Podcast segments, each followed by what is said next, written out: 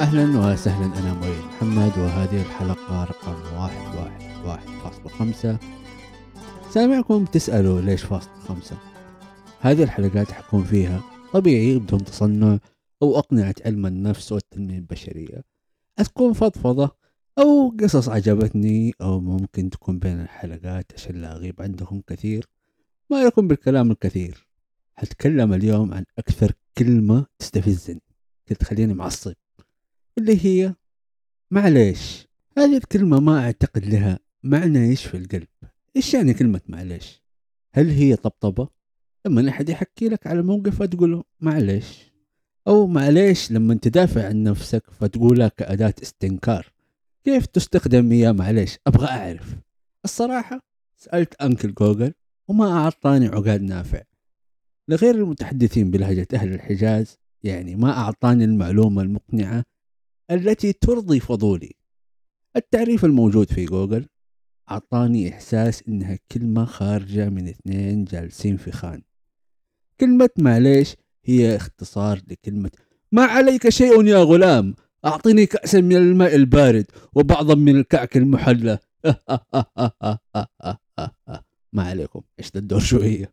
خلاصة الكلام معليش هي كلمة مختصرة لكلمة ما عليك شيء إذا أحد أخطأ في حقك واعتذر لك فتقول له ما عليك شيء؟ أو زي ما نقول معليش.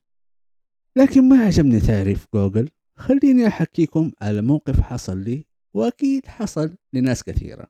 في يوم من ذات الأيام وأنا تعبان جدا نفسيا وجسديا. وظروف ما يعلم بيها إلا العلي القدير.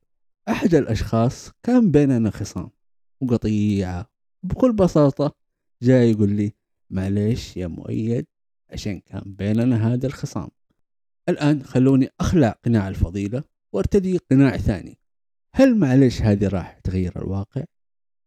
هل راح تغيره؟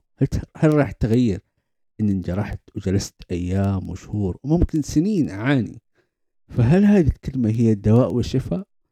لا طبعا لكن بسبب طبيعتنا البشرية راح نحاول ننسى أو نتناسى ونسامح لكن الجرح باقي إذا ما تعالج. ما سامحنا الشخص العلاقة هذه مهددة بأي وقت بالانهيار. الحكاية الثانية كنت في يوم من الأيام جالس أفضفض لأحد الأشخاص القريبين مني لأني كنت محتاج أحد يسمعني ويسمع أفكاري ومخاوفي. أبغى أحد يسمعني ما أبغى حلول. أبغى أتكلم وأخرج الحمل الثقيل الموجود جوتي. هنا في نوعين من المعليش معليش الطبطبة. المستفزة اللي ما استفدت منها أي شيء حيقول لك معليش وسكوت. تام وفي معليش تانية المعليش دي تحضرك للمحاضرة والوعظ. يا حبيبي أنا ما طلبت منك النصيحة. أنا باك بس تسمعني. باختصار شديد تعريفي لكلمة معليش هي كلمة ما لها داعي. تستخدم للتهديد والطبطبة أو الاعتذار. وكل ده بالنسبة لي كشخص يؤمن بأن الأفعال أهم من الكلام ما لها داعي. ممكن تكون مهمة لأحد وهذه ميزتنا كبشر في اختلافنا رحمة.